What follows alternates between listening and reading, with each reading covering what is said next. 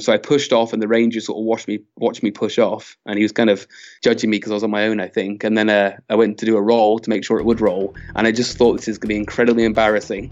uh, as I've come all the way from England, spoke to this ranger, gone through the checklist, and then just swam straight in front of him. I'm pretty sure he would have been in his right to drag me off the river, but the boat rolled fine. It was just super heavy. Episode 344 A solo kayaking journey through the Grand Canyon during the winter with Liam Kirkham.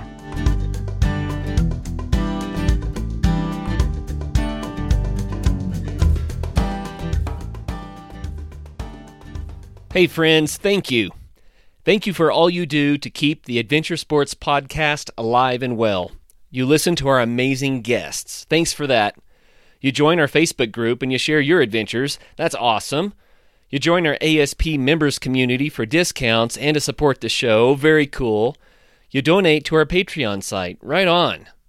But most of all, thank you for believing in the show. Thank you for joining with us to reach others to share the great stuff that adventure sports bring.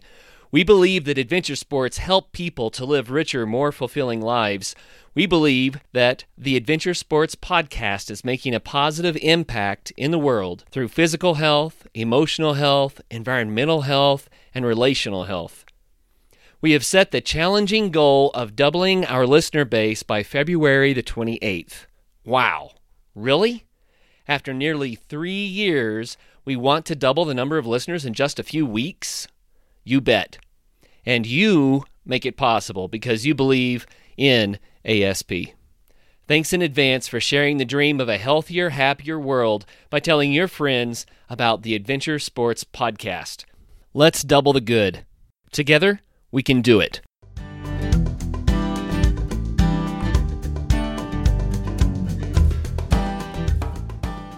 You're listening to the Adventure Sports Podcast, brought to you by 180 Tech. We talk with adventurers from around the globe to bring you the inspiration and motivation you need to get started in the outdoors or to keep you moving if you're already there. Now, here's your host, Kurt Linville. Hey, welcome to the Adventure Sports Podcast. Kurt here. I have Liam Kirkham on the line, and I'm excited about this interview. Let me tell you why. We have not done a whole lot of whitewater interviews on the show yet. We've done several but it's been a while, and Liam is here to talk kayaking, but not just any kayaking. Liam actually kayaked solo the Grand Canyon in the wintertime. That's pretty crazy. So, Liam uh, grew up in the northern part of England, and he lives in England, and he is a kayaking instructor. He also is a kayaking guide in Ecuador during the Northern Hemisphere's winter months. And so he is the kayaking expert who's going to lead us through what whitewater kayaking is all about. I'm excited. Liam, welcome to the program. Yeah, thanks very much for having me. Yeah. Yeah, man, it's going to be awesome. I think this is going to be a fun topic. Like I said, it's been a while since we talked kayaking or whitewater on the show, so especially kayaking. We've done several river trips and whitewater, like more whitewater rafting type shows. Okay, yeah. But it's been a while since we did kayaking. So, you know, let's start just by talking about the sport itself a little bit, if you don't mind. Um, why did you start kayaking? What does it do for you? Um, so I think I started kayaking because I was pretty bad at everything else. Um, so when I, you know, first got into sort of outdoor stuff, I started climbing. And if you're sort of bad at climbing, you don't get to the top. Uh, so that I found that quite frustrating. But on my first river trip, um, I got to the bottom. You know, I swam 20 times and I was freezing, but I, I, completed it, so I was happy. And uh, I thought, well, I can stick with this. You know, I'm kind of resilient. I can stick with this, and uh, so that really that hooked me. That I could be okay and finish it. I like the journey. And then um, I remember for ages, I think maybe the first year or first two years, I'm not sure I did like it. Like I kind of liked it in hindsight. In the moment, I was a little bit scared or cold. But then either uh, the day after or even in the car on the way back, I'd be I'd be buzzing, and I thought kind of enjoyed it in hindsight for the first two years. Mm. So I uh, just stuck with it. Yeah. So where did you learn to kayak? Um, so I went when I was 16. I went to college and I did like an outdoor education program, and sort of two or three days a week of that would be practical. So they'd uh, they'd take us kayaking, climbing, caving. So they took us to sort of Lake District in northwest England, and we'd uh, we'd go out kayaking uh, two or three days a week, uh, and then climbing two to three days a week. And and uh, like I said, that one just grabbed me. I sort of stuck with that one straight away. I sort of knew that was the one I preferred. I really enjoyed it. Wow. So you know, I'm going to let you know my ignorance right here. When I think of England, I don't think of whitewater.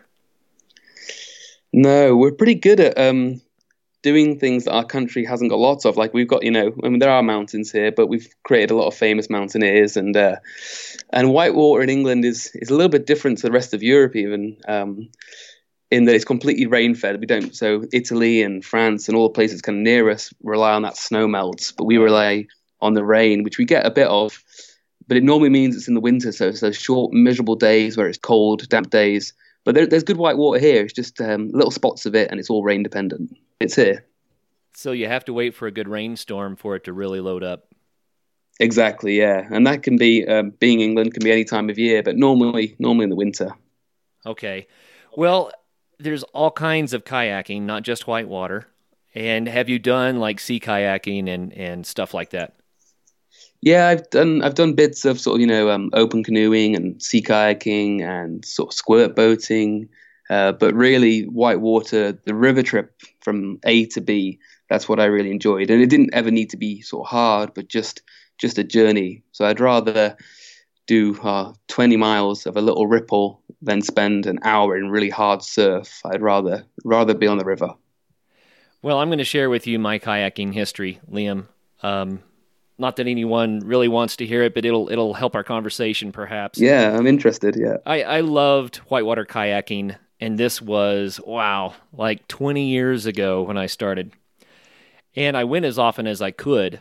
But at the same time that I was taking up whitewater kayaking, my wife and I were starting our family, and so pregnancies and babies and that sort of thing, I didn't get out as often as I wanted to. So my skill just kind of I don't know, it plateaued, and so I kayaked for several years, but then one spring we got on a flooded creek and I got worked. I mean, I got worked bad. I uh, I had to come out on my boat, complete yard sale, everything scattered everywhere. Uh, I even lost my throw rope. There wasn't any way for someone to rescue me. I had to swim through a boulder field. I, I got out the other side of it, bruised and shaken. And what happened to me was I started thinking about my little kids at home. And I said, you know what? Maybe I'll do this sport again in the future, but I either have to do it a whole lot more to get my skill level up or not do it because what I'm doing right now is risking their father. Yeah. Because I just really got worked that bad. And so I said, okay. So I, I put the kayak in dry storage and said, I'm going to be a dad for a while and maybe rejoin the sport later. And it, really, it was because I knew I, I, just didn't have enough time to get my skill level up. So, how long yeah. did it take you to get your skill level up to the point where you said, "Oh yeah, I can do this. I feel pretty safe"? Yeah, it's a funny one. I think that happens to a lot of maybe you know not always a really bad beatdown, but it is a sport that is I think um, there's certain moments you get past or you have a sort of like a light bulb moment and you get to a certain standard and and then you jump again in performance and sort of what you can do there in this it's quite I think it's quite a steep learning curve or even like steps when you have this moment of right I can do that now and I'm going to move on so for example the roll the moment you can you've got a pretty good roll that's a real that's a real game changer or if even before that the first time you know when you when I teach a lot of beginners the first time they can fall out of their kayak and realize they're not trapped upside down, they suddenly get loads better and they go, okay, I can do this. And then they have their roll and, and then they're like, okay, I can do this again. And they feel even more confident. And then they have their white water roll and it jumps again. But amongst all that and that learning curve, it's really easy to have a sudden sort of bad day and then maybe be put off it. And that it's always frustrating when I'm teaching people that um, that, that might happen. And then for me, like I said, I think um, I didn't learn to roll until, uh, until the first three years, and that's kind of unusual, I think. So I got, but I like I said, I'm, I think I'm kind of resilient. So I got used to swimming. I got used to being upside down in my boat, and uh, I got, and then so when I could roll, um, the idea of swimming and uh, and being upside down was never terrifying to me. I didn't want it, and it can be dangerous at times, but it was never, it would never break me. If I had to swim, I would never sort of be really upset or really beat myself because I'd already had years of it when I when I first started. So I've been kayaking for like 15 years now, I think.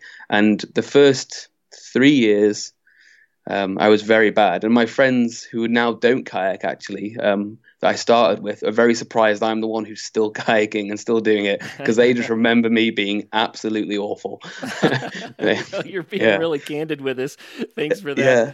You know, the point at which I quit, I could actually do a hand roll without a paddle. Um, my oh, roll okay. in a pool was bomb proof, you know, but when I was in whitewater, it was 50 50. You know, I may not make it happen when it was really critical. And so I wasn't quite to the point that I, I knew that in the middle of a hydraulic I would be able to pop myself back up. You know what I mean? So yeah. that's that's kind yeah. of where I was. And that's why I ended up swimming, of course. And something I used to do, Liam, I don't know if you ever tried this, but it sounds like you had a parallel course anyway. I used to leave the boat on the shore and jump in the white water and swim it on purpose. And the reason that I would do that is so it didn't make me so nervous then to get in the boat and go have fun. Because if I knew that yeah. I could swim it, I knew I knew what's the worst that can happen. Well, I come out of my boat and swim it. So yeah, that was one way that I started trying to build up my uh, my skill set and my confidence. But maybe swimming a lot can help. Uh, yeah, I think it's just different for everyone because um, and it's so hard to sort of maybe like plan a learning curve for someone where for me, you know, swimming early and stuff like that, it, it did sort of help a lot. And when I learned to roll, I never had a transition of, oh, now I can roll on flat. I hope I can roll in white water. I, I could just, I just would be able, I was able to roll in white water and surf. Um, um, it never sort of had a sort of transition because I was so used to being upside down that, oh, well, I can roll. I'll just, I'll just do it again. Mm. But um, for some people, they get a roll on flat water and and then they can roll in a bit of moving water, but not if it's really fast or maybe it's a bit shallow. So um, and then I think there's you know with all these things, there's a bit of a head game, and um, yeah, so it's it's it's a difficult one to get get it right. And swimming some rapids, I think will be fine, but sometimes you definitely don't want to be swimming the rapids just to make sure it's okay. right, and not not all rapids should be swam no. for sure. I mean, it was usually class three or kind of easier class four. I never swam anything harder than that. So yeah, but I'm with you. I think people should get immersed in the water early, so they're not always thinking of it as this is me and my boat on top of the water, and that's good. Um, and when I'm in the water, that's bad. They should blend it a bit more, so they're a bit, you know, hopefully a bit more familiar with the water, and and it's not such a punishment when they end up in it or such a shock. Yeah, yeah, good point. Well, hey, let's do maybe five minutes max of kayaking 101. And I mean, really the basics, because not everybody has seen a whitewater kayak. So, okay. I guess the first thing is will you describe how a whitewater kayak is different from a flatwater kayak, like an ocean kayak or something? Okay, so there's sort of um, a whitewater kayak would be kind of like uh, sort of eight to ten foot long and uh, quite dumpy, you know, quite a lot um, there's kind of different types of whitewater kayaks, but for sort of harder whitewater, it wants to be forgiving, so it's kind of round and it's full, and it's like a, a little cork. Um, and there's play boats which have got a bit more edges and they're for tricks and stuff. But for whitewater, it's going to be sort of around eight foot, ten foot, um, with a, a, decent amount of volume for its length, uh, and quite round and like round and uh, what's going through the water. Whereas a, a sea kayak or an ocean sort of kayak will be 12, 13, up to 17, 18 foot long, and kind of quite a sharp front, so it glides and cuts through the water. So that's great at going A to B and journeying through flat water, but not maneuverable enough for a river. Whereas a river boat is really maneuverable, but an actual is a pig to paddle on flat water. It's sluggish, it's slow, it's twitchy, but it really comes to life when it's on some moving water. So eight to ten foot plastic, kind of roundish, um, soft edges, nice shape like that would be a good white water boat. Okay, so when you sit in it, uh, describe the position of your your feet and your knees so people get a feel for how you control the thing. So, um, like, like I said, I've been kayaking 15 years and uh, and a lot, and uh, I've got no muscles in my arms. I can't do a pull up. I can't do a push up. So it doesn't come from. And I'm not even joking. My girlfriend's looking at me across the room now. Um, she knows it's true. But uh, it, so you're you're very connected to the boat. So when you move your your stomach and your bum and and your core, the boat's feeling that, it's responding to that. So you're you're quite snug in the kayak, and you've got kind of like a, a frog legged position inside the kayak. It's kind of uh, you're sat in it, your knees are touching against, or your thighs are touching against thigh pads, and uh, your feet are on a plate at the bottom. And if you sat on one on the floor, you should be able to shake it, and the boat will move with you. You're not just rattling around inside the boat. You and the boat will start to move. So you and the boat are connected. You're it's almost like you're one unit. Yeah, you're definitely connected. Yeah. Um, your knees are like splayed out to the side. And if you wanted to get out and just say it was upright, you'd bring your knees together and you step out of that hole. But when you sit into it, you push your knees out to the side and you're locked into the boat. Okay. Well, then let's talk just briefly about the gear that you use besides the boat the paddle, the spray skirt, maybe a paddle jacket, a wetsuit, a helmet, that kind of stuff. Um, what do you think's required?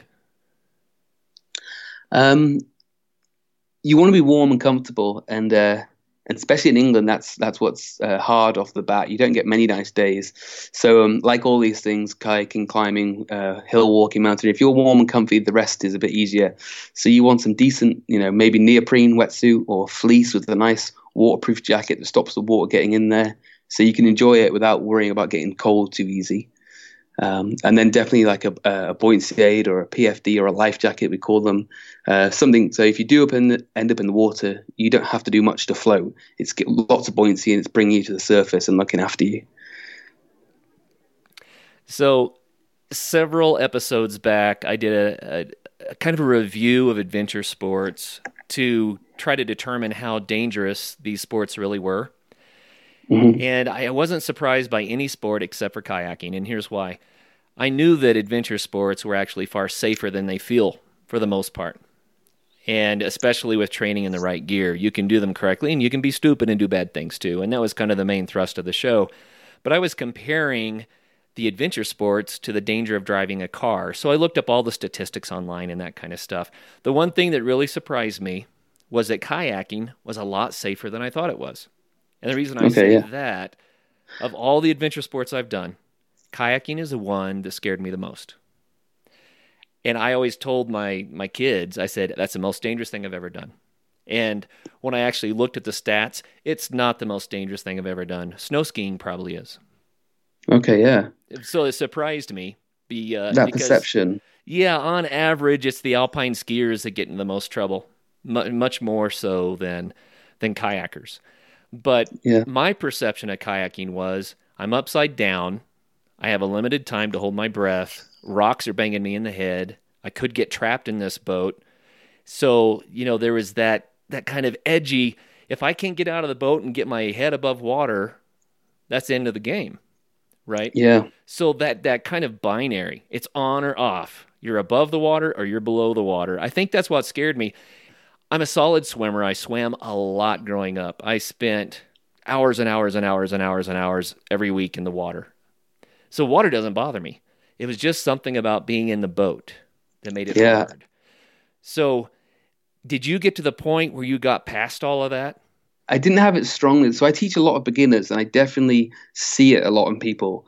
And I, I see people being very nervous or, or very sort of scared of it. Um, and I think it's completely justified. Like I, I, say to people straight away, I think when I'm teaching a beginner, I, I, de- I definitely want to kind of, you know, remind them that it's. It, I know it's not easy because we you know we are land mammals, so being sat in a boat with a spray deck strapped to us is is kind of bizarre. And you know, it's a lot. Of, I, I have people tell me they dream about it, and you know, underwater, being underwater, and things like that. So there is maybe something kind of quite ancient there that people are trying to fight and and don't like it. But I, I never really had it that strong but it is something I see people fighting all the time. And even when they come in the shop and they're not, they haven't started kayaking, well, I'll start talking to them and they'll have a story or they'll, they'll tell me their fear quite early, and that's quite common. But spray deck, um, like cockpits on kayaks now, uh, are often so open. So not that long ago, they were quite a lot smaller. They're, they're so open now that if you were to turn one upside down and, and I lifted them above my head, they'd have trouble staying in the boat, you know, unless they wanted to. They could slip out of it um, pretty easily, and that's even easier when in the water. Um, what I keep seeing all the time, which I'm always kind of amazed by, because I'm you know I'm terrified. Of, I'm pretty bad on a bike, and I've skied twice, and I found that quite scary. But um, if you, I can see some pretty big wipeouts in kayaking on the river, big, pretty big waves and rapids, uh, and the boat flips, and it looks quite chaotic. And they get to the end, and they swim into the eddy, and they're completely you know untouched. They're fine. They're a bit right. shook up maybe, but but then you see someone fall, you know, clipped in on their road bike, and they can and break their collarbone. Like it, it's uh, it, it's surprisingly soft sometimes. Kayaking it can look it can look pretty chaotic and big, but sometimes it can be softer than it looks as well. I think. Yeah, I think you're right. I think you're absolutely right. And it's just funny that that was the one sport. And it, the thing is, I do free diving, skin diving, um, yeah. water skiing, scuba diving. None of that stuff ever bothered me. You know, but for some reason, kayaking got my attention. So, but that's just me. Everyone's different, right? I heard, I heard a stat recently, and I'm not sure if it's true, uh, sh- uh, true so I'll have to I'll have to Google check it later. But I heard a uh, fact recently that more cyclists drown in England than kayakers. So I'm not sure if that's true, but you know, there's lots of towpaths along the side of the canals and the rivers here, and there's also you know a few pubs maybe, and people are cycling back and fall into the water. so there's, there's probably a lot more cyclists as well. So I'll have to check my facts, but you know, it's I think it's a pretty safe sport, but there are obviously are dangers, but the one thing is, I think with maybe biking or skiing or swimming is you can stop often. Whereas I think the white water thing, people worry because if they suddenly stop in the middle of the river, the river doesn't realize it keeps pushing you. So that kind of lack of control, I think, sometimes throws people as well. They can't just press the pause button very easily. Well, I think that you're right about that. And I have to say, now that I've talked about how challenging kayaking has been for me, um, it's also probably my top two or three favorite sports I've ever done. It is so much fun. you know, our deal was that we, we used to like the idea that we could ski the snow and then in the spring we could kayak the snow once it melted, you know, and, and we had a year round yeah. sport. And sometimes we'd kind of cross the seasons and we'd find a mountain. We would slide down the mountain in our kayaks and land in the river you know, and keep going. And so it was oh, fun, brilliant. you know, to do that kind of stuff too. There's it, it's so much cool stuff you can do.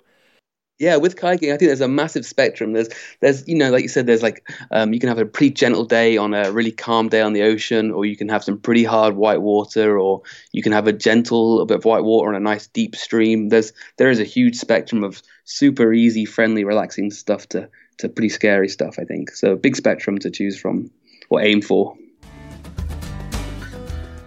It's official. Winter has arrived, and Bentgate Mountaineering is prepared to help you get ready for your epic winter. Come check out the latest in alpine touring, telemark, NTN, and splitboarding gear.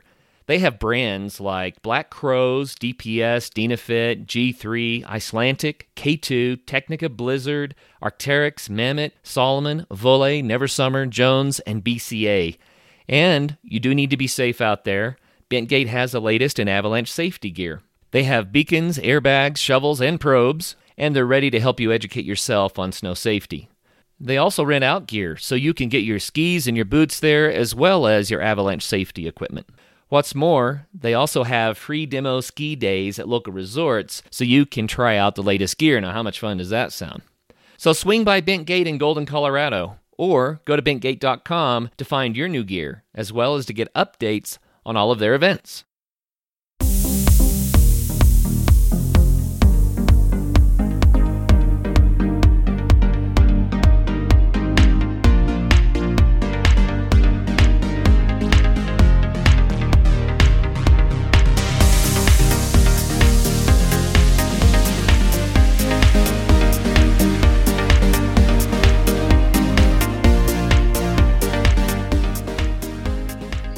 Speaking of big spectrum, uh, Grand Canyon wintertime solo. That sounds pretty big to me.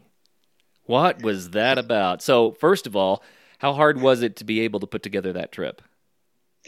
Um, there's a couple of barriers in the way. So, getting on the Grand Canyon, uh, paddling kayak in the Grand Canyon, you need to uh, you need to win a weighted lottery. So, you need to get a permit, and the way you get that permit um, is you apply and that uh, with some sort of dates that you would like, and uh, and then it gets pulled out of a out of a lottery if you get those dates or not. And if you don't get them the first year, then next year, as I understand it, your name goes in the hat twice. So each year you don't get it, you've got more chance of getting it the next year. So there's that. That's the first sort of obstacle to get, uh, you know, go on the Grand Canyon. Wow. So you won the lottery. How long did it take you? Um, my first year, and I'd already started planning the trip before I won it. So um, I was kind of cocky or daydreaming or um, just really hopeful. But uh, it was on my first year applying for a permit, I got it. But I um, and that's the reason it ended up in the winter. You've got a much better chance of getting the lottery uh, because so many fewer people go through those winter dates. A lot of people choose like the April, May, and the sort of uh, September, October, and and also the summer. But those shoulder but the winter, a lot less people go for them. So I kind of edged my bets and chose all sort of dates in December. and uh, and then just lucked out and got that email saying you've got a permit. So I was super lucky, but um, but also kind of tactical with when I wanted to go. So when was this that you did it? What year?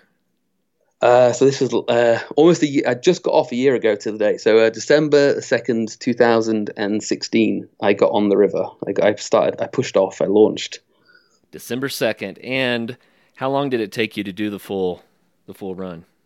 Uh, 12 days I kayaked for. So I was kayaking for 12 days and it's 226 miles. And people have done it um, uh, in sort of a month and taken their sweet time and gone for hikes and walks. And I think the record's under 24 hours, maybe. So people have really blasted it as well or hammered it.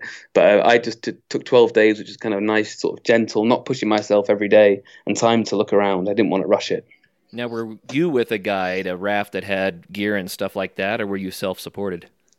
I was self-supported, so it was me and my kayak, um, loaded with everything I needed, and some things I didn't need. But um, the national park um, ask you or check when you get on that you've got certain stuff. They've got certain stuff that you have to take. So a ranger checks you in and goes through your kit, and there's certain things that I wouldn't have brought, but you've got to get that checklist and got to get through it. Um, so it was me, my kayak, and all the things I needed, and some of the things I didn't need. Okay, so did you have to use a different style of kayak just to carry all the gear? I mean, 12 days, that's a lot of food. Yeah, it's kind of an unusual kayak. It's a, a, a what they call a crossover kayak, I guess. It's it's a hybrid. It's not as long as a sea kayak, and it's uh, but it's not as a it's it's a, it's a lot longer than a white water boat. So it was like 12 foot, uh, and it was like a white water shape, but stretched out. If you can imagine, kind of scaled and dragged out. So it was a lot longer than a normal white water boat but kind of with a familiar shape. And then it had one hatch in the back, which allowed me to get some kit in the back. A sea kayak would often have a few hatches, so this was like a stretched out white water boat with a with a hatch. Um, so it's kind of a different boat, but it felt familiar-ish. Ish. yeah, yeah. Well, it, it, could not have turned as easily and been as sporty as what you were accustomed to, especially with weight in it. Did you feel like that was holding you back, or was it okay? Absolutely. No, absolutely. It was um it was a strange thing. So I bought the same I knew the kayak and I was gonna borrow out in the States. So I flew out there and I rented this kayak and I knew which one I was renting, so I bought it over here in the UK and was playing around with it and got used to it. But I never really fully loaded it. And then the first time I fully loaded it and paddled it was on the Grand Canyon. Uh, and I pushed it off, and it was super heavy. Like I don't know how much it weighed, but um, I couldn't lift the thing for sure. Um, mm. So I, would have to drag it onto beaches.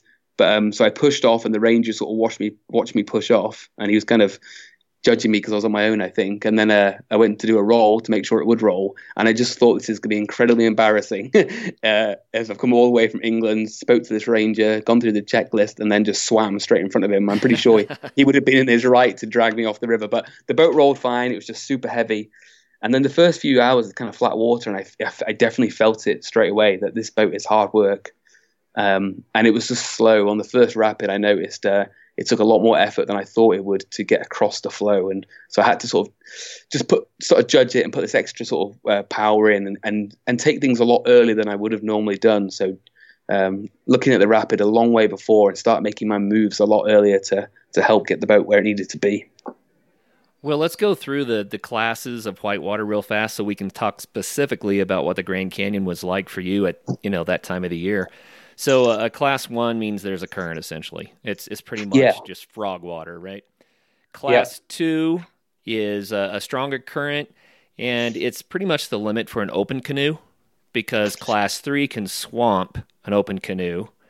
When you get into class three, that's when you have bigger rapids, and that's really where kayaking starts to be fun for me, anyway. Yeah, yeah.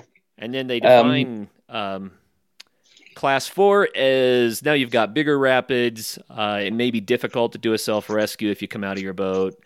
That sort of thing, you're getting pretty big. Class five self rescue may not be possible, and class six is, well, that's almost a suicide mission as far as I'm concerned. People boat it, but they're amazing when they do. So, how would you adjust my scale there?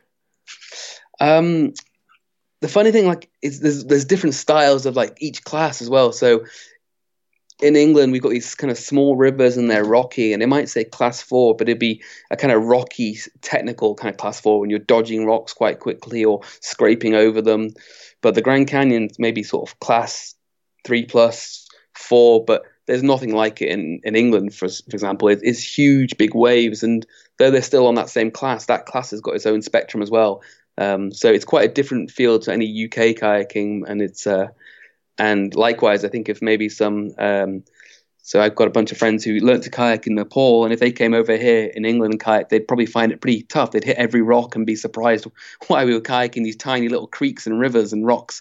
So it's a it's a different type of class four, I think, out there in, in the Grand Canyon three four, but it's it's a big, big standing, huge waves, but um, sometimes not overly technical, just kind of big, soft giants sometimes. Hmm. So had you done big water like that before, or was the Colorado through the Grand Canyon? kind of a first?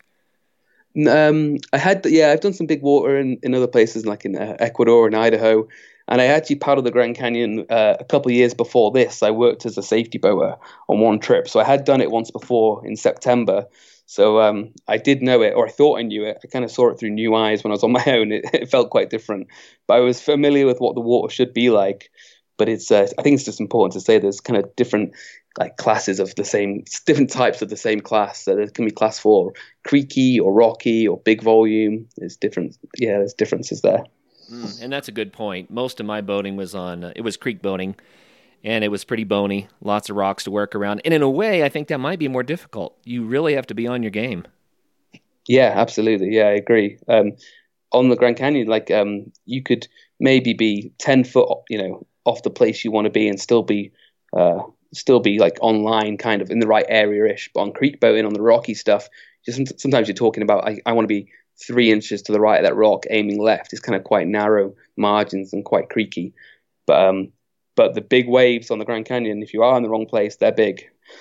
Wow. So how did it feel once you got your role and you knew you were you were continuing on into the Grand Canyon?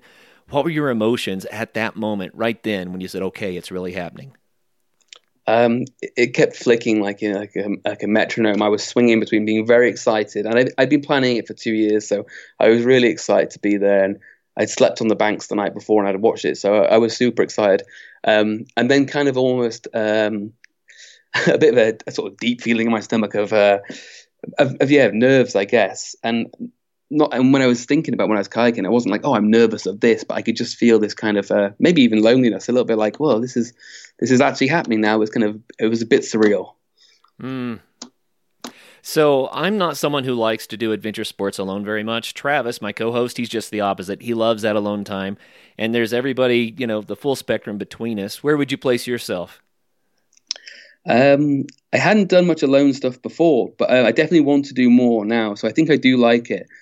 But the reason it came to me being alone was um, I I can be pretty um, disorganized sometimes, and maybe sort of uh, sort of uh, avoid some responsibilities. So I wanted the whole trip to be on my shoulders. So it wasn't just like the kayaking; it was getting the whole trip together, figuring out all the logistics, all the kit. You know, just having all my shoulders and being like, okay, you know, this is all mine. So if so, everything I got from it, everything I put in was mine to return as well. Like it, it was a uh, it was nice to have all that on my shoulders because at the end of the trip, when it you know gone pretty well and a bit scary at times, it was um it had quite a deep feeling. It was quite a, a it was a great feeling, and I think because it was such a great feeling, it's because it I'd all relied on me. i had, I had to really work hard for it to come off. Mm, yeah, I can imagine how that how good that would feel. You know, to to say I did it. Yeah, exactly. And that was just, you know, getting it together, getting it organized, you know, even just uh, 10 hours on a plane to America thinking, why am I going to the Grand Canyon to paddle it on my own was kind of a, a, a mental struggle, you know, trying to tune into the movies. I started lying on the plane. People asked me, oh, what are you doing? And I just lied. I, I didn't mention the Grand Canyon because then they'd ask me lots of questions and I'd start getting myself nervous again. So I just said I was going to visit family. So when you really got there, when push came to shove and you're paddling in, you, you kind of vacillating back and forth between that excitement and, and some of that dread, like, oh man, what's going to happen next? So let's say you're three days in. Then how did you feel?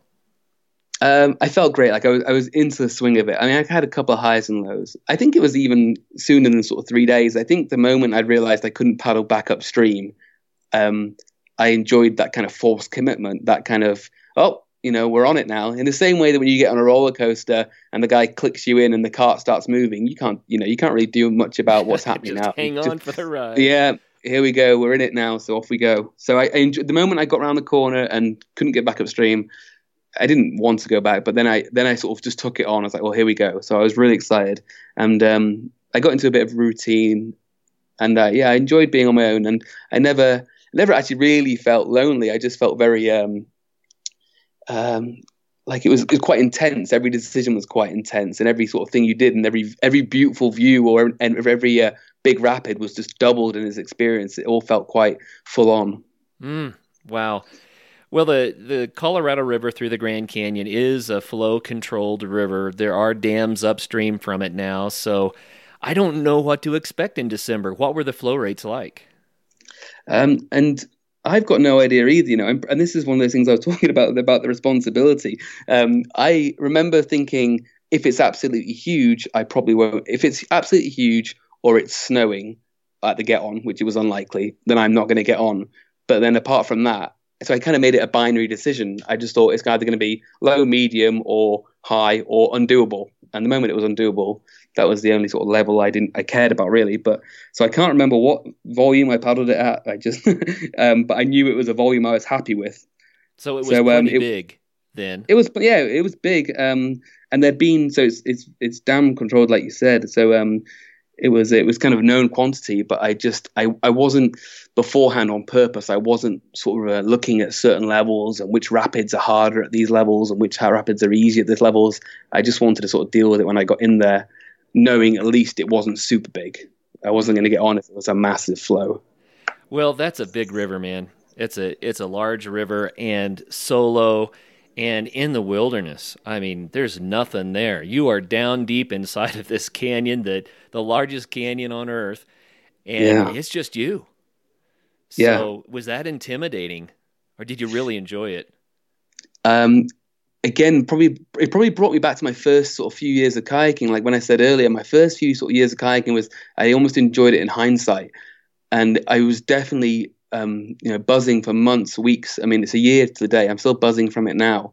And in the moment, I was just dealing with it and um, I'm getting through it and enjoying it, but quite focused. You know, I wasn't being too flippant. So I did enjoy it, but definitely looking back on it as an experience, I really I valued it. But I'm not sure if I I'm not sure if I enjoyed it in the present when it was actually happening. I was just doing it. Mm. So what was the weather like? I mean, December was, it can be cold. Yeah, I was super lucky. That was the one thing. Was one of the things I was really worried about because, um, you know, you very unlikely, but you could get snow at, at, the put on, but that would be very unlikely. But it was just uh, blue skies every day, mm. uh, super sunny. But at night or when the sun went behind the canyon walls, kind of like 4:30, it was cold. So it was down jackets, gloves. The first couple of nights, I got some frost and like a bit of ice in my water bottle, so it's pretty pretty cold. But on the daytimes, I was just so pleased. Um, I could sit on the beach in a pair of shorts and sunbathe um, nice. um, at lunch. Yeah, which I was kind of couldn't believe. Um, and then I'd be sat there reading my book, uh, and then I'd watch the sun just go bloop, dip away, and I'd get my down jacket, my hat, my uh, and be completely wrapped up for the next sort of twelve hours or whatever it was. It was it was pretty pretty cold at night. Well, dry air, huge temperature swings, uh, early yeah. shade, like you're saying, because of the canyon walls. But wow, so what was the scenery like? It's, it's it is spectacular, and I was naive to how spectacular it was. I got to say, like I'd, I'd obviously heard of the Grand Canyon, and lots of people I knew had been there, but I kind of just thought they were hyping it up until I went there the first time, and uh, I was kind of blown away by how incredibly grand the Grand Canyon is. It is otherworldly, uh, you know, big, huge red cliff rocks, uh, different rock types that I'm not smart enough to know the difference of, but just um, you can see them and you can feel like you're going through all these different types of geology and ages, and it just looks ancient and like it's like a scene from Mars. And then there's this big, huge, beautiful river in the middle of it, and little pockets of green every now and then. But um, it's just it's a wild place, and um, coming all the way from you know little England, it, it is it does look very, very uh, you know, grand. Mm, well, how did you find the the scenery in the American West? I mean, that's vastly different than England as well. Yeah, um, you know, kind of intimidating almost. It's so grand, it's so big and wild and, and massive that um, and so you know, sp- just space with nothing in it for so for so such massive spaces. Um, almost intimidating to how wild it was. But then I just, when I was on the river, I wasn't thinking about how wild it was. I was just thinking this corridor is kind of mine, and this is the only bit I've got to sort of worry and think about. This little, you know, this little, the Grand Canyon, this the river of the Colorado is the only bit I've got to worry about. But um, yeah, just um, incredibly beautiful, but yeah, kind of intimidating in its scale. Mm. You know, we might be smack dab in the middle of winter these days, but spring is really just right around the corner. Make sure you've got one of our lightweight camp stoves ready to go in your pack for when the weather starts turning warmer. Both the 180 stove and the 180 flame are designed to burn the abundant wood fuels you find on the ground instead of requiring you to haul in heavy, messy camp fuels. Take a minute to head on over to our site at www.180tack.com to check out these American made stoves that are built to last. You'll be helping us and you'll be helping the Adventure Sports Podcast. Thanks, guys.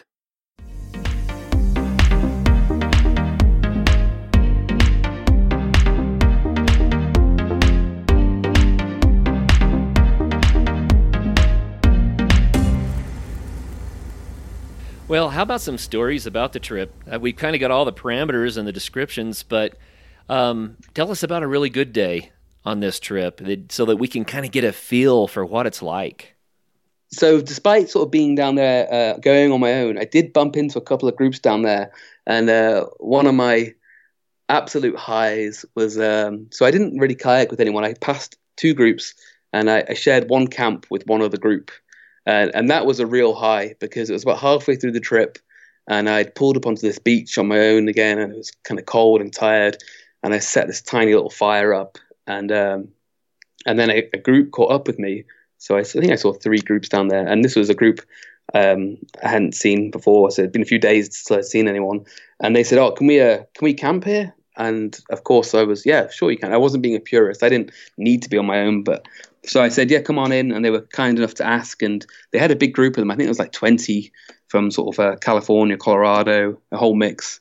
Um, and because they were a raft supported trip, they uh, they had all the luxuries. So they had a toilet, you know, a like a groover, uh, uh, which was nice with a seat, which is uh, which was rare for me.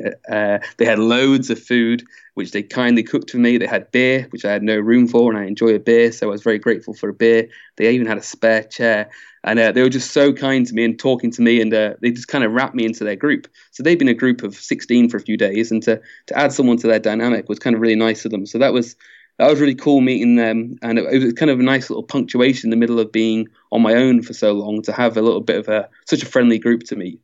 So that was a that was a great moment.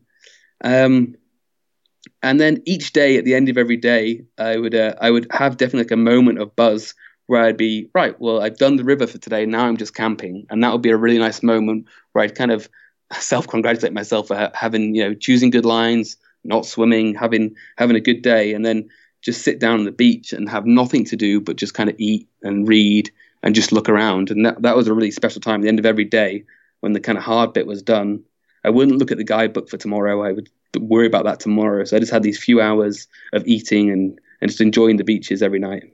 Mm. So don't look at tomorrow. Just enjoy what you've done that day. I like that. That's a good idea. Yeah.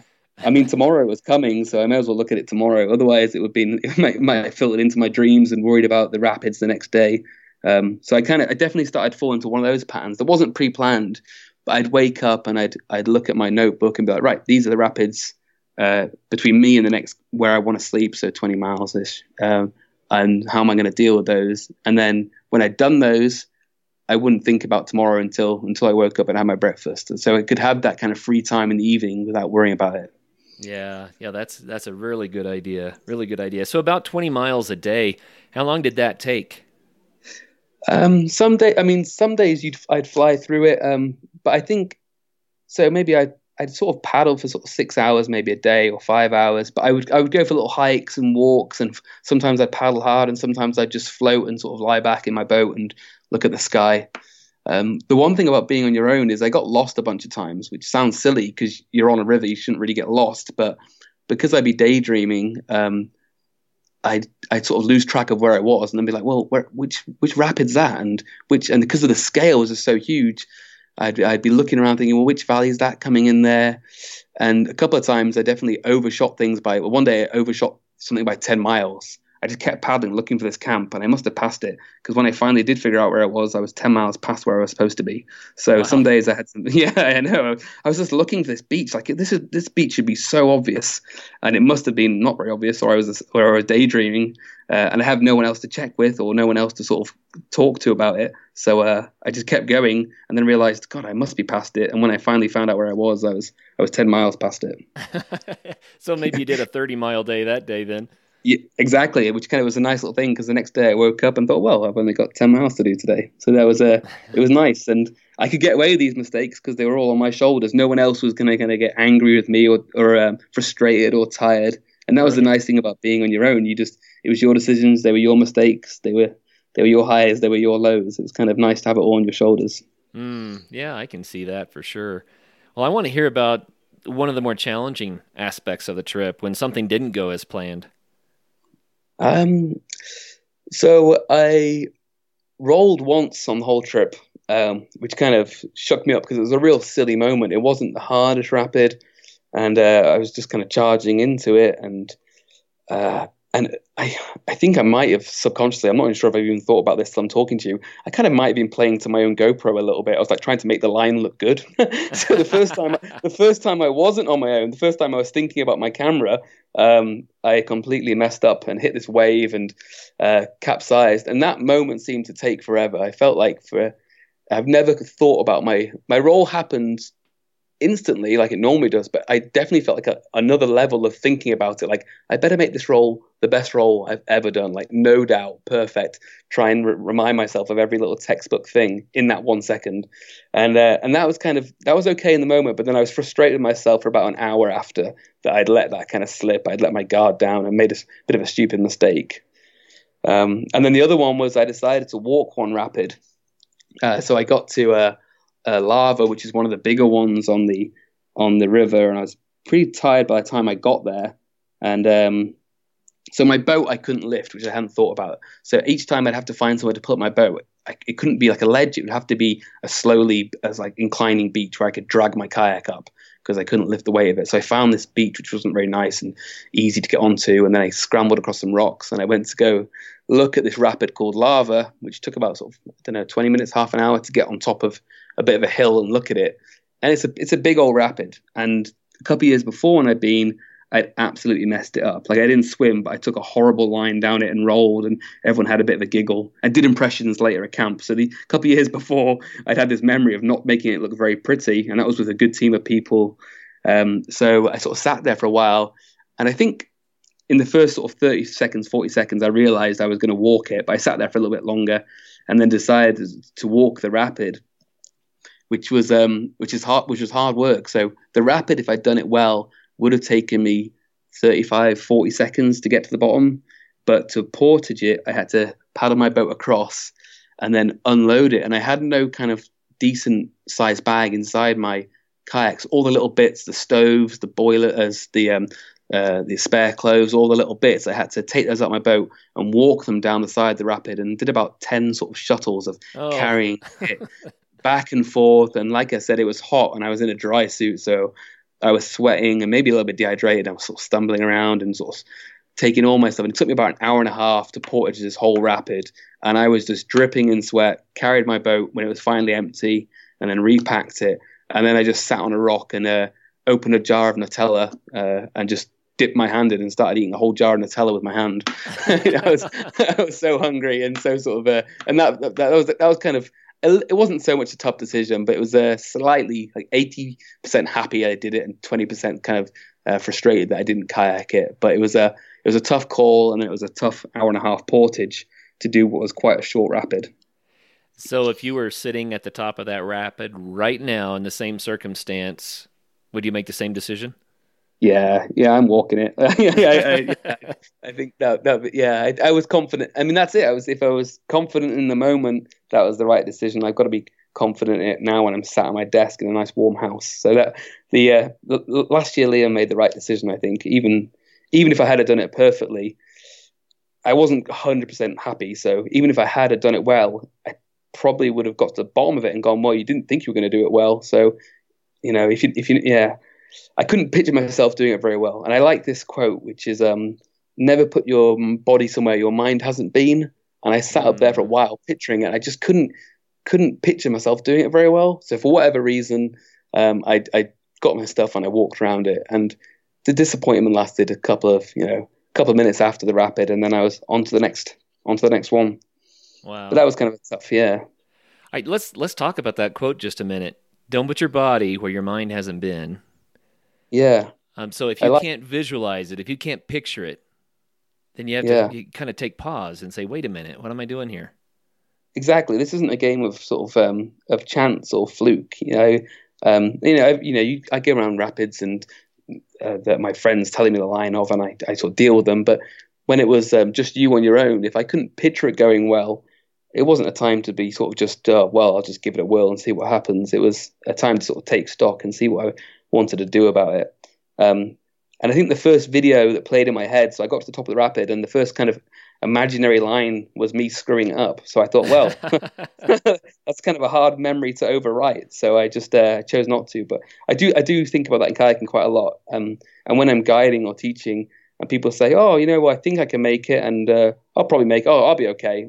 I just kind of think at a certain level, you've got to start thinking now, thinking a bit more positively, and being confident in your in your lines and your decisions. So I tried to practice what I preach, and, and decided to walk it. You know that is so true, and and the the opposite is also true. I remember when I was kind of a novice downhill skier, and I was on a, a pretty extreme double black, and it was beating me up, and I was sitting on the snow just trying to to gather my thoughts, and a man skied up to me, and he said, "If you can think it, you can do it," and then he skied off, Yeah. and I was like, "He's right," and that's kind of a theme throughout all of adventure sports if you can think Yeah. it and you know you know how it's going to go, you can visualize it, you get that confidence, then you're going to do it. But if Yeah. you can't think it, you, uh, you better start measuring the situation a little bit, right? Yeah, absolutely. It's such a yeah, that's so true. And there's another one. It's like you've got to be to be good. You've got to be relaxed, but you can't relax until you're good. And that's another difficult paradox that always turns up in in these outdoor sports. Like you can't just say to someone, "Oh, relax." You know, you've actually got to be relaxed. You can't just um, say the words "I'm relaxed" and be and then that play a part in it. You've got to sort of feel relaxed and feel that you can do it, not just not just say the lines. You've got to believe the lines. Yeah, and I find that for me with rock climbing above all else, if I can't relax, I might as well go home. Yeah, yeah. You know, if I have the right mental state, I'm going to have a blast. But if I'm in one of those those mental states where I I can't ease into it, I mean, you're always excited, you know. But if I can't just Yeah. feel that, well, just being in the groove, if I can't yeah, get exactly. there, then it's like, well, another day will be better then, you know. Yeah. and that's what I felt like. I was at the top of that rapid, and I thought, well, this is a holiday after all, or it's um, and uh, you know, I've got nothing to prove, and I've got no reason to do it, and I definitely just don't feel that groove right now. So that's that's the thing that's telling me. So I let I let that I let that conversation sort of win that time. Yeah, you know, and I applaud you for that. I, one of my sayings that my kids hear over and over and over again from me is be safe first and have fun second and, and have a blast. Yeah, But make sure Yeah, that have a blast. back I love to do it another day. You know what I mean? Yeah. Be safe first because that's what matters. We got to make sure that we do these things in a way that allows us to enjoy them for years and years to come. Yeah, So, absolutely. Yeah, good call. I think, you know, if that's the way that you felt about that rapid, then you definitely did the right thing. Yeah, and I think like, uh, like uh, from beginner level to you know being okay in a kayak or pretty good, then that's uh, that's a pretty important lesson. So I, I tried to apply it even in that moment of you know I planned it for two years. I really wanted to do it. I was on my own. This is the whole point of the trip. It wasn't that. So I you know it was uh, I had to I had to definitely apply that lesson consciously.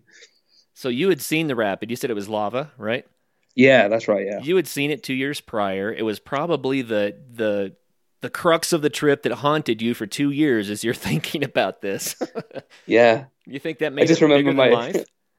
Um, I just remember my friends laughing about how bad my line was two years before, and they were completely right to laugh. I did really did a bad job of it the first time I did it, so I just kind of had that hanging over me. So uh, yeah, it was uh, yeah, it was uh, it was a it was an old friend popping up when I when I saw that rapid. I kind of immediately had that feeling of oh yeah, this is how I thought I'd feel.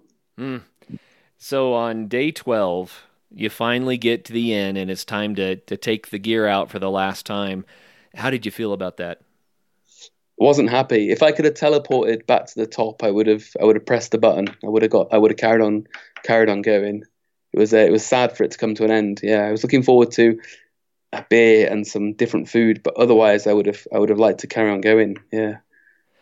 Well, do you think that had you kept going, it would have gotten easier and easier for you emotionally and mentally to say, "Yeah, I've got this"? Yeah, I think like the, the definitely by then the pattern was set, and I knew what I liked to do in the morning. I knew how I kind of um, what time I wanted to eat at night, um, how I was going to feel, where all my kit fitted in my room, into my uh, boat, into my room. You know, I was calling it my room, into my kayak. Um, so I had this pattern set, and I was just really enjoying that way of life of waking up. There was only one direction to go, floating down it or paddling down it, eating, uh, and then just repeat, repeat. I really liked that pattern. Mm. You know, you said at the beginning of the program that for you, it's it's as much about the journey as it is about the whitewater and and that sort of thing. Um, yeah. There are a lot of rivers in this world, and ones that don't require a lottery to pull a permit. So, do they call to you? Yeah, and I don't know what I don't know what it is, but there was um when I was sort of thinking about what I wanted to do, the Grand Canyon kind of floated to the top of my mind and then stayed there, and I couldn't really shake it. So it, it, I couldn't, I couldn't get it out of my head. So even if I hadn't got that permit that year, I would think I would have kept on trying for it to do it because it, it kind of got lodged in something that I wanted to do. Mm. But the next sort of like I'm sort of think I'm still thinking about now what river I'd like to do next. Nothing's sort of floated to the top of my mind, but I'm sure it will do, and then it'll it'll stick there pretty pretty definitely. Mm.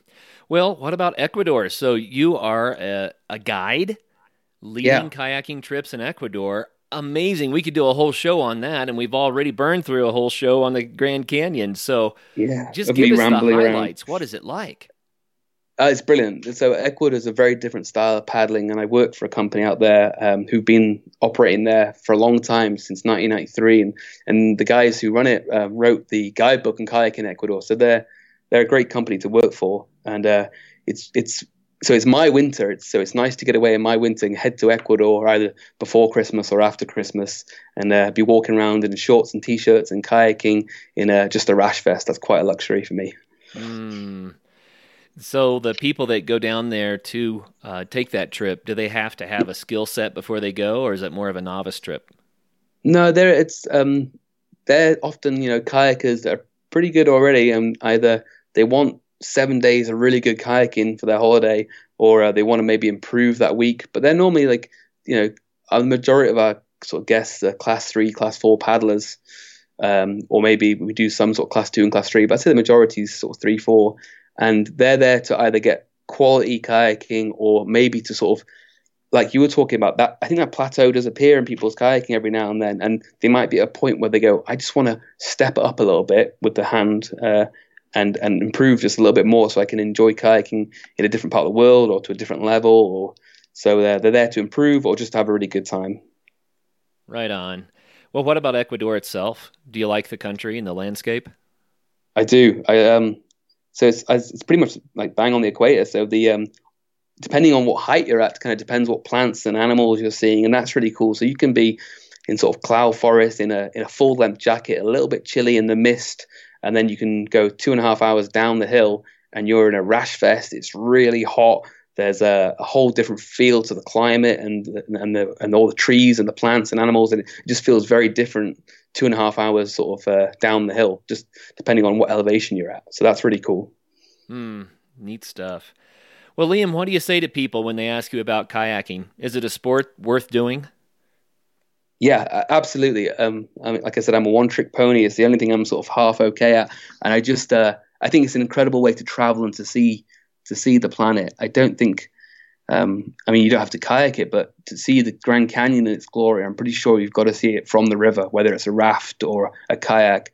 But I think traveling by river is a is a beautiful way to travel, and I think going to other countries to experience their rivers, and it goes through villages, it goes through mountains uh, just traveling by the river in a, in a kayak or a raft or a canoe is uh, is something that people should uh, should look into if it appeals to them.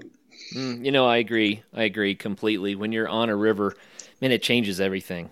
I love yeah. the rhythm of the of the river too. Like you talked about, you know, you kind of got into. I know how long I'm going to be in the boat. I know how I'm going to camp. I know where my stuff goes, and it life kind of simplifies down to the basics, and it just yeah. refreshing, isn't it? Yeah, absolutely. Yeah, I agree. And um, even if it's your local walkway that maybe you've walked up a hundred times, um, if you get in a canoe or kayak, you'll, you'll get on. You'll see it from a different a different viewpoint and you'll see different things. You'll see different animals. Uh, it's very quiet. It can, it can be a pretty nice way to travel and see see the world. Yeah, absolutely. And one of my favorite things, and I've said this on the show before, but when you're in a boat and you drift by the animals, they're not alarmed. They're used to humans yeah. walking, you know. So when you come in a boat and kind of drift by, you can go right by them, and they just kind of look at you like, "Hey, that's interesting. What is that?" You know. Yeah. It's a beautiful way yeah. to encounter the wildlife. Yeah, I've always found that strange. You seem they seem to not uh, see you as the same kind of threat as they would if you were on the side or walking around. So I've had otters pretty close to my kayak and stuff, and uh, and so it's not just the white water; it's the it's the landscapes, it's the people, and yeah, and definitely I love seeing the uh, the wildlife out there. Mm, very very cool. Well, Liam, it's been awesome to hear about your experience kayaking and especially kayaking the Grand Canyon solo in winter. Man, it sounds like such a cool trip. I would like to get my skill set up enough to actually do that one because uh, that just seems like the granddaddy to me. Like you said, yeah. it kind of got stuck in your head, and it's like, whoa, that's the one I've got to do. I think that would be such an amazing thing. Congratulations that Thanks, you won the yeah. lottery and that you got to do it and had the experience. I, I guess in parting, one last question. I believe that big adventures like this, we set a big goal, we work toward it, you know, we do all the planning, the logistics, everything else. We build a skill set, we gain the confidence and and then we do it it changes us somehow. Yeah. So, how would you say that this experience changed Liam? Um, I definitely feel a lot more um, sort of can do, and in a literal sense, not in a sort of happy, chirpy, can do kind of way. I feel like a lot more things are possible than maybe I realized. And even if they don't seem possible to start, just start working towards it. Like I wasn't sure how I was going to get all my kit in my boat, or if there was a boat I could even rent out there. But it, once I started putting it in progress, it all started working out. Once it, it, looked like a big mission, but once I started breaking it down and started it, it all kind of unfolded and happened. And I've sort of applied that to a lot of other things now. Just just starting it, even if I don't know how it's going to end up or work out, and just just starting it. Don't just think about it. How can people get more information? Is there a way that they can uh, see pictures or videos or something about your trip? Um, yeah, like I had a Facebook page uh, when I was starting it about all the planning, and that was called Project 30, uh, which uh, you can find. And it's got some photos, and there's a link to the video I made about the trip in there. And the reason it was called Project 30 is because when it was all a pipe dream and I was thinking about it, it was coming up to my 30th birthday, and I thought I want to do something for my 30th. So I just kind of dubbed it Project 30, but it turned into a Grand Canyon solo trip. But if you look for that, you'll find videos and photos, and you can ask me about how to plan this trip or what kit that you need and stuff like that on there. Um, on Facebook, Project 30. Yeah, Project 30 on Facebook, yeah. Okay. And the Ecuador thing is uh, I work for a company called Small World Adventures. And if you're interested in kayaking in Ecuador, check out Small World Adventures. And uh, like I said, they've been there since 1993. So when I was a nipper, uh, starting starting kayaking out there, and they wrote the guidebook. And if you want seven days good kayaking out there, they're the people to get in touch with. Very cool. Well, we can put links to that stuff on our website. So, listeners, if you want to uh, get more information, then just go to adventuresportspodcast.com and we'll have some links for this stuff. Thank you so much for coming on the show and sharing it with us, man. I really enjoyed hearing about it. What a cool trip. Thanks so much. Uh, you bet. And for all of our listeners out there, hey, whitewater kayaking, it may be creek boating, you know, maybe you just like going down a gentle river, maybe it's the Grand Canyon in the wintertime. But whatever it is, there's another adventure sport. It's delightful. It's just a, an awesome sport. So until the next show, make sure that you do get out there and have some fun. Coming up on Thursday's episode, we're going to talk about cycling around the world in 78 days with Mark Beaumont. Until then, get out and have some fun.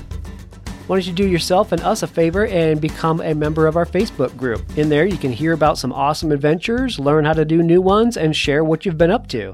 And while you're on the web, do us a favor and go over to patreon.com slash adventure sports podcast and consider becoming a patron to help the show. You can also find a link to Patreon at the top of our website at adventuresportspodcast.com. As always, thanks for listening, guys.